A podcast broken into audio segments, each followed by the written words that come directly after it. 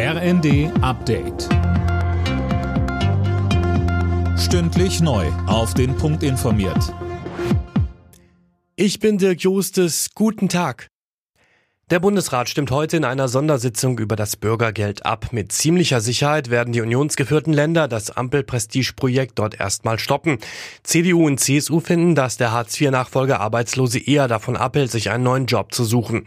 Die SPD-Ministerpräsidentin von Mecklenburg-Vorpommern, Manuela Schwesig, sagte dazu im ZDF. Es wird ja immer behauptet, dass es keine Anreize gibt, nicht fordern und fördern. Das stimmt nicht. Wer als jemand, der Bürgergeld kriegt, auch gleichzeitig eine Weiterbildung macht, wird mehr Geld bekommen. Und das ist doch wichtig, dass wir die Menschen unterstützen, wieder fit zu werden für den Arbeitsmarkt. Die Türkei macht eine PKK-Anhängerin aus Syrien für den Bombenanschlag in Istanbul verantwortlich.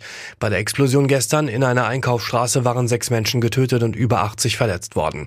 Die Frau war kurze Zeit später festgenommen worden. Am Rande des G20-Gipfels trifft sich US-Präsident Joe Biden heute mit seinem chinesischen Amtskollegen Xi. Biden will dabei über Spielregeln für den Wettbewerb beider Länder sprechen. Mehr von Tim Britztrup. Bei dem Treffen sollen rote Linien beider Länder angesprochen werden, beispielsweise die Taiwan-Frage. China sieht den Inselstaat als Teil seines Territoriums und will ihn sich einverleiben. Die USA sind Schutzmacht Taiwans.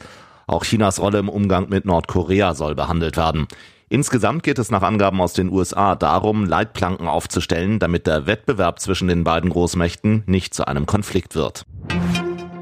Die deutsche Fußballnationalmannschaft startet heute in die finale WM-Vorbereitung. Das Team von Hansi Flick fliegt ins Kurztrainingslager in den Oman. Übermorgen steigt dort das letzte Testspiel gegen den Gastgeber, bevor dann eine Woche später das erste Gruppenspiel gegen Japan ansteht. Alle Nachrichten auf rnd.de